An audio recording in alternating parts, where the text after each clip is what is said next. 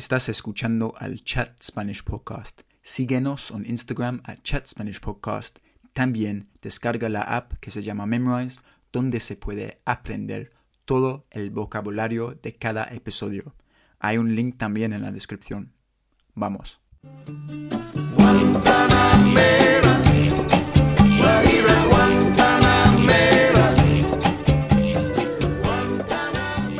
Hola a todos y bienvenidos al otro episodio de Chat Spanish Podcast conmigo. ¿Quién soy yo? Yo soy Harry, un inglés, un gringo, me llaman Giri en España y básicamente quiero hablar más español y animar a ustedes a hacer lo mismo. Hoy día tenemos una invitada muy especial. Ah, estamos con Cristina. ¿Cómo estás? ¿Tú bien? Hola Harry, ¿todo bien por aquí? ¿Cómo estás tú?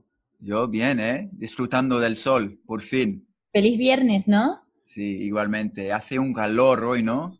Ay, sí, me encanta ver el sol. Al fin en Londres salió el sol, que nunca sale. En, Mm, el cielo bipolar aquí, pero bueno, feliz. a quemar yo, ¿no? Muy blanquito. Ah, claro, te quemaste un poco. Sí, más que un poco. Eh, muchísimo. Pues nada, Cristina, estamos, o sea, estamos en otros distintos edificios, pero trabajamos en la misma empresa, ¿no? Entonces es un, una video cool contigo. Sí, me gusta mucho tu camisa. El tie-dye se ve súper Pues cool. gracias. Sí, es un tie-dye y básicamente es con, no sé la palabra en español, es bleach. Bleach, claro. eh, a ver, bleach se diría... eh, ¡ah! Yo tampoco me la sé. Espera, no pasa nada. Voy a añadir la palabra en la lista de vocabulario en, en este episodio. Cloro, Um, cloro. Creo que se llama Cloro. Sí, no me suena. Cloro es, yeah, sounds right. Pero es Sí. como una camiseta negra y con cloro. ¿Lo hiciste tú? Ves, este es, ah, este no. Lo compré de una, una, una compañía, un tío que hace su...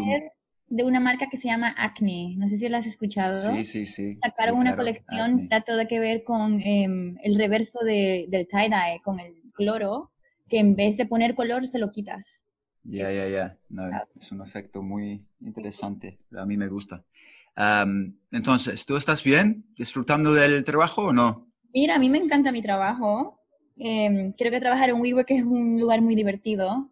Eh, me encanta que tenemos mucha oportunidad de, de crear muchos proyectos que benefician no solamente a nosotros, pero a nuestros miembros y a nuestro, a ver, ¿cómo se dice? Environment, a nuestro medio ambiente. Tenemos la oportunidad de poder usar nuestra fuerza, comunidad, em, nuestros equipos para hacer algo que va más al bien que al mal. Y me parece, a mí me encanta, honestamente. Yo, yo la paso muy bien acá. Sí, a mí también, ¿eh? Es que se puede encontrar, o sea, quedar con, con gente de, de todas culturas diferentes, de distintos tipos de personalidades y todo. A mí me gusta mucho. Sí, me encanta esa parte. Me encanta poder, me encanta poder, poder tener la oportunidad de hablar con, con tanta gente en un día, que es lo que más me gusta. A mí me encanta la gente. Y poder, poder ayudarlos también si alguien tiene un problema o quiere resolver algo. Me encanta poder ser la persona que, que bueno, que acciona las cosas. Mm, sí, claro. Y cuéntanos, Cristina, ¿cómo, cómo ha estado todo contigo durante la cuarentena? Hmm. A ver, si soy honesta, el primer mes de cuarentena creo que me iba a volver loca. En el trabajo que tenemos estamos muy acostumbrados a siempre estar muy activos, constantemente haciendo algo. Y el primer mes que me dijeron que no iba a trabajar, eh, creo que estaba saltando por las paredes, inventando proyectos personales para ver cómo iba a usar mi tiempo, porque em, no estaba preparada. Eh, lo que terminé haciendo, que fue bastante como meditativo, me- con meditación, hice un um, a quilt, como se dice en español, un quilt, una manta. Ujú. Eh, usé un proceso eh, japonés para teñir las piezas que se llama shibori. El shibori es un proceso de teñir que es em, como más, a ver, ¿cómo le puedo explicar? Es como origami ti- tiñendo, o sea, es como decir, em, no sé cómo explicarlo, pero en fin, me duró como tres semanas terminar el... Wow. sí. Pues Pero lo mándame una foto, una foto, por favor. Ay, claro, claro que sí, me encantaría. Genial. ¿Y tú cómo lo pasaste, Harry? Bien, pues nació este podcast. Ay, Entonces algo, sí, como tú, algo, porque estábamos nosotros en furlough, ¿no? O sea, Ujú. sin trabajar.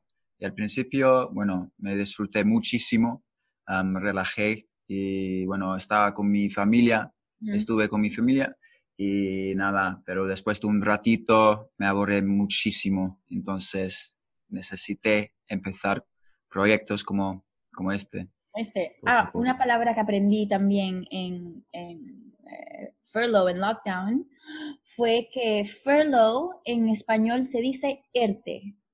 ERTE. ERTE, sí. No- y nunca había escuchado esa palabra anteriormente. Y ERTE. una amiga en Barcelona que también la mandaron a estar en ERTE, me dio la oportunidad para aprenderla. Qué, qué bien, pues gracias por enseñarnos. Sí, bueno, la palabra furlough yo no lo, lo sabía antes del, del lockdown. Yo tampoco. Pues, sabes, no tengo conocimiento de la, de la, no sé, de la ley, cosas así, recursos humanos, ni idea. Pues, Cristina, am, ¿de dónde eres tú? Cuéntanos. Mi historia es un poquito larga. La Perfecto, tenemos, tenemos tiempo. A ver, ajá. Yo, eh, yo nací en Venezuela. Eh, mi padre es cubano, que emigró a Cuba con su familia cuando Fidel Castro vino al poder. Em, mi mamá es irlandesa escocesa, Wow. nació en Venezuela. Eh, sus padres se conocieron en Canadá y emigraron y, bueno, crearon su familia en Venezuela. Eh, cuando tenía, a ver, nueve años, em, mi mamá se casó con mi padrastro, que es holandés, mi otro papá, le digo, em, y nos mudamos a Borneo, Malaysia. Y de ahí, Malasia, Borneo, por si acaso. Y de ahí me mudé a Oman, Muscat, y bueno, de ahí seguí mudándome mucho por todo el mundo. Viví cinco años en China, viví un año y medio en Barcelona y ahora estoy aquí en Londres. Wow. ¿Y por qué te mudaste tanto? ¿El trabajo de tus padres? Sí, mi papá, a ver, mi padrastro trabajaba para la Shell y claro, eh, nos mudaron mucho. Pero luego, después de high school, que yo hice high school en Oman, em, me fui a Venezuela. Pasé dos años y medio en Venezuela y el país se puso muy peligroso. Eh, unos atentados, unas cosas un poquito fuertes. Wow. Y mi papá decidió que no era buena idea que yo me quedara en Venezuela. Y él tuvo la gran idea de empacar mi maleta y enviarme a China. no fue mi decisión. Si escuchas esto, papi, tú me enviaste. Wow, que una historia muy interesante. Muchos países, muchas culturas y todo. Eh, pero empezamos con Venezuela entonces. ¿Tienes familia ahí todavía? Sí, ¿Ves, eh, ¿Vas mucho o no? Cuando el mundo deje, por ejemplo, cero COVID, trato de ir por lo menos una o dos veces al año. Pero todo depende. Em, mi familia sigue ahí. Eh, mi abuela, em, mi abuela ya está muy mayor, tiene como 86 años, y ella dice que en una vida no va a perder dos países. Mi país ahorita está en una situación muy fuerte, em, económicamente, está como una, en una di- dictadura, pero como dicen mis abuelos, no, van a- no se van a despedir de otro país. Y entonces todos siguen ahí. Eh, Wow. mi papá, toda la familia de parte de mi papá sigue en Venezuela. Ah, bueno, ¿Y, y sigue ser un país peligroso? sí. ¿O está mejorando la situación? ¿Cómo es? Em, a ver, un poco de... Teníamos un presidente que se llamaba Hugo Chávez. Hugo Chávez murió y su pre- predece- predecesor, predecessor, em, Maduro, eh, ha metido a Venezuela en un hueco muy grande económico. Am, en Venezuela no hay medicina, no hay electricidad, no hay agua. Em, eh, no sé cómo se puede decir, but it's like a world crisis, it's like una crisis Mm, una crisis que, que se ha acumulado poco a poco. eh, Venezuela hacía su dinero con petróleo, pero em, Venezuela en su momento empezó a expropiar em, las plataformas petroleras de las compañías privadas, como Shell, como Chevron. ¿Y qué pasó? Ellos no tenían el know-how de cómo mantenerlas. Entonces, ¿qué pasa? Ahora tienen plataformas petroleras que no están funcionando, es más caro eh, apagarlas que seguirlas andando. Lo que está pasando ahora, están em, creando muchos oil spills, em, derrames de petróleo. Entonces, no tan solo que no hay dinero para el país y que, es lo que hace Venezuela es petróleo, también están creando un um, environmental, mm, un problema del medio ambiente mm. que va a durar mucho tiempo para poder arreglar. Dios. Porque Venezuela era un país muy, o sea, con mucha riqueza, ¿no? Adinerado con el petróleo. Le decían, eh, eh, el Saudi Arabia de Latinoamérica. Okay. Tenía mucho petróleo. Dios. ¿Y, Cuba? ¿Tu, ¿Tu, papá es cubano entonces? es cubano. Mira que ¿Y conoces a Cuba o no? Sí. Hace dos años fui a Cuba, tuve la oportunidad de ir a Cuba. Y si te digo, eh, lo que más me encantó de estar en Cuba fue la gente. La gente es tan especial en Cuba. Yo creo, yo me acuerdo que cuando estaba en el aeropuerto y me tuve que despedir, yo lloraba y no porque no me quería ir de, Cuba, no quería dejar a la gente.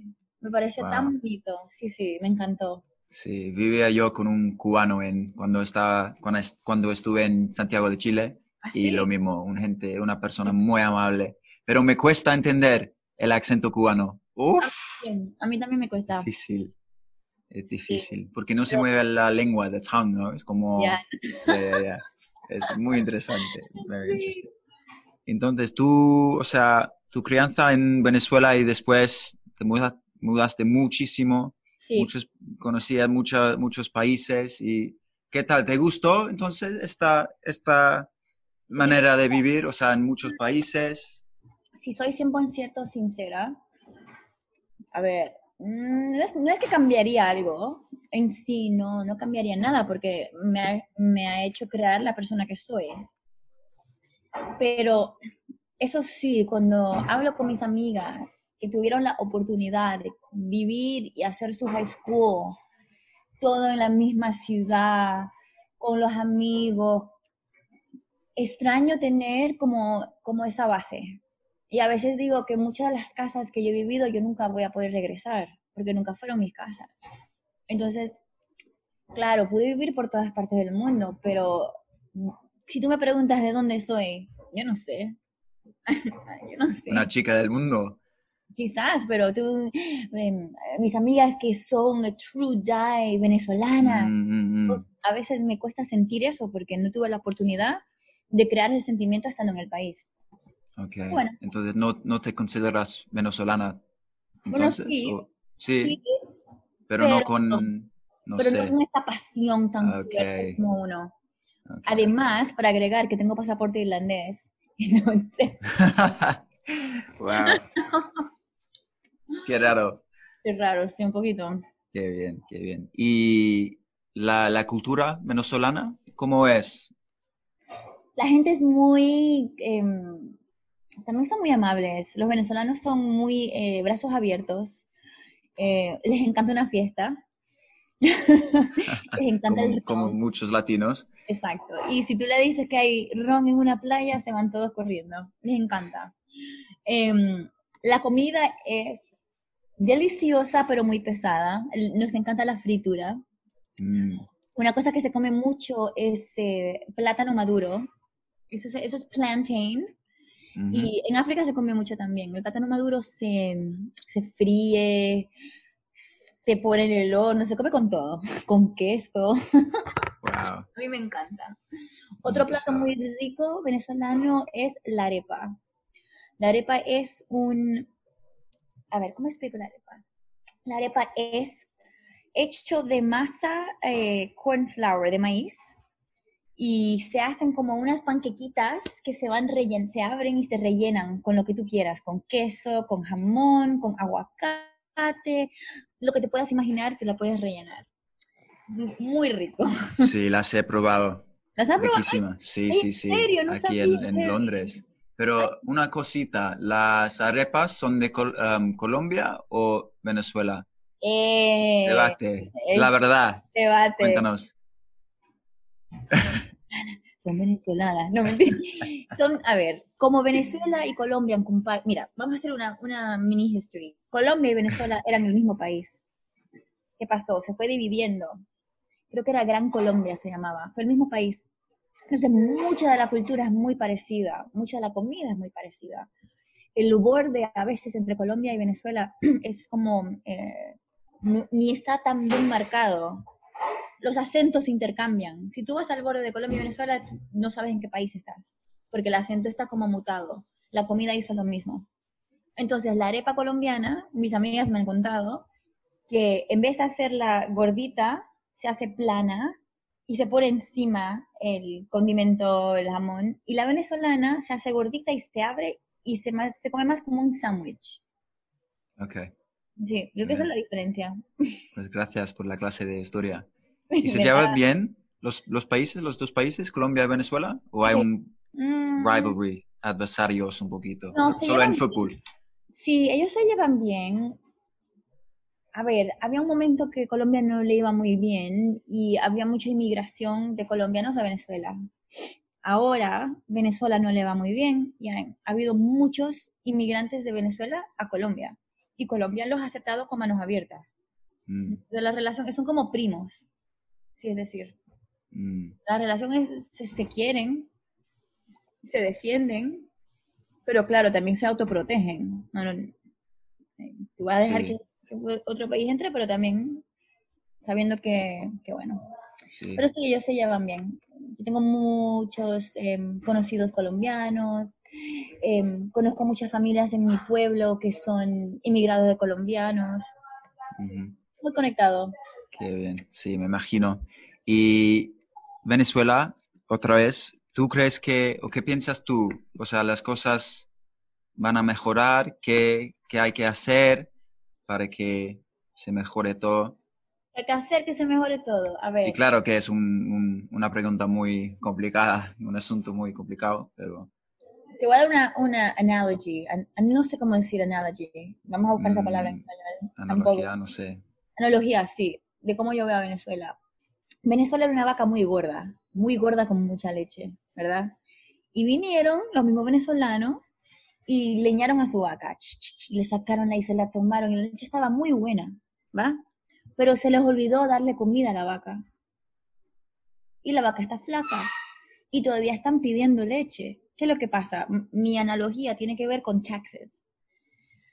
En Venezuela, lástima que quizás alguien me corri correcte aquí, pero sí lo veo. La gente trata lo posible para evadir, em, no sé cómo se dice en taxes, eh, impuestos. impuestos. Entonces, para mí, el impuesto es la comida a cual no le dieron a la vaca. Yo creo que el gobierno tiene que pe- empezar a pensar un poquito más eh, como el mundo western, como hacen en Europa, que la gente tiene que devolver de lo que tomó de su país. Y yo creo que así se hace, se hace una base y, y no pueden solamente pensar que su futuro va a ser en el petróleo, porque un dato muy interesante de Venezuela mm, ha cambiado un poco ahorita desde el- hace dos años, pero cuando yo vivía en Venezuela, a mí me costaba más dinero comprar una botella de agua pequeña que llenar mi carro de gasolina. Wow. ¿Cómo puede pasar eso? Wow. Eh, subsidized, eh, sub- subsidiado por el gobierno. Se estaban metiendo en un hueco muy grande. Y ellos tienen que empezar a pensar que se tienen que autovalorar. valorar. Si tú vas a venderle petróleo a otro país, véndelo al precio que está vendiendo todo el mundo. En- y en vez de, a ver, ¿qué es lo que pasa en Venezuela? Que mucha gente eh, se mete el dinero en los bolsillos y no lo entrega. Mm, un poco muy corrupto. Yo creo que cuando eso cambie, Venezuela va a tener, em, ¿cómo se dice la palabra? La oportunidad de, de mejorar. Venezuela tiene, em, a ver, natural resources, em, tiene, a ver, ¿cómo se dice natural resources? recursos naturales. Muchos recursos naturales. Tenemos al Salto Ángel, a Roraima, la Gran Sabana. Tenemos tanto para ofrecer. Hay diamantes, petróleo, oro. O sea, eh, es abundante, pero si esa abundancia se, se usa bien, se usa con más propuesto y Mm, más para su, para su pueblo y para su país. Sí, tiene sentido. That's a great analogy. Oh, thank Una vaca. No. Qué bien. Estar con hambre. Um, sí, sí, sí. Pues nada, casi estamos, Cristina. Entonces, ¿estás contenta tú en Londres con la más estabilidad? A ver, em, ¿Te gusta la ciudad? te voy a decir, Harry, hay, hay días, hay días, me encanta la estabilidad, me encanta cómo Londres se mueve, pero hay días que me siento y digo, ay, no ha pasado nada aventurero, no ha pasado nada de, fuera de lo normal. Mis historias se están poniendo aburridas. Ay, no, tengo que volver a Venezuela. Ay, ¿Pero Pero tienes ganas de ir a otro país Eh, en el futuro o vivir? En algún momento me encantaría volver a, a Asia. Estoy pensando mucho mudarme a Hong Kong o quizás Vietnam, no sé. El mundo es muy grande, tengo que en verdad investigarlo, pero me encantaría mudarme. A ver, en, he vivido en, a ver, Venezuela, Malasia, Oman, China. He pasado mucho tiempo en Hong Kong España y ahora Londres. Me encantaría agregar por lo menos una más. Lucky number seven. The number seven. Pues hazlo. Yo tengo ganas de ir a América Latina otra vez, a vivir ¿A dónde quieres ir? un rato. Pues todavía no sé, quizás Argentina, Argentina, me llama la Chile, Colombia. No sé, hay bastan- bastante Si vas a choice. Colombia me tienes que decir, porque tengo muchos amigos allá que te encantarían conocer. Genial. A comer arepas. Ay, sí, qué rico. Sí, Elena. Pues na- nada, casi hemos acabado, pero antes de ir, siempre am, pregunto a mis invitados si se pueden ah, enseñarnos unas palabras de su país de or- origen. Entonces, Oh. porque tú eres la primera venezolana en el podcast, entonces, Cristina, enséñanos una, una jerga, un slang, unas palabras venezolanas. Em, ay, Dios mío, yo soy la peor. Am, en Venezuela se dicen muchas groserías. Ok, no pasa nada. Les usa decir, a ver, ¿qué uso decir? Ay, ya va, déjame, dame, un, dame un segundito para... Sí, sí, sí, A ver, a ver. tranqui, tranqui. Mm. Ay, qué vergüenza, una venezolana que no conoce su idioma, Dios mío. No. Pero hay una palabra para mate o pal, como tío, tía, maje, Ah, se le dice pana. Pana. Mira, mi, mi amigo eres mi pa- pana. pana. P-A-N-A. Es que fue un- pana. ¿Un chico también? ¿Pana o pano? O Pana. de pana, No, pana. un chico también. Pana, pana. pana. Cool. Pana. ¿Y qué más? A ver, a ver, a ver. Ah, una palabra que es, en España es muy grosera, pero en Venezuela la dicen mucho y es arrecho. Arre, arrecho, arre- quiere, arrecho quiere decir super cool. Oh, qué arrecho. Like, oh my God. qué O puede decir, eh, ay, qué arrecho. Like, oh my God, he. Ay, Dios mío, qué bravo. Esa Arrecho. palabra es muy, muy mutable. O sea, arrecho para todo. Mm. Es loco como una palabra en Venezuela significa otra cosa en España, por ejemplo, ¿no? Me ha sea- pasado mucho que, que yo hablando en, en mi venezolano coloquial, eh, en España, que yo he dicho algo que para nosotros es normal, y me han mirado con una cara, Harry. Y, como, ¿y esa niña Sí. tan grosera qué está haciendo? Sí, se queda mucho tiempo, o sea, para bromas y todo, chi- chistes. Sí, terrible, genial. terrible. Pues gracias, Cristina. De nada, Ya Harry. está todo. Gracias Te por mando un abrazo, que disfrutas del sol, Igual. este fin de, tengas una fin de muy, un buen fin de. Y gracias otra, otra No, vez. hasta, pronto. Un abrazo. Sí, claro, si nos vemos en el trabajo. Dale. Chao. Chao, gracias.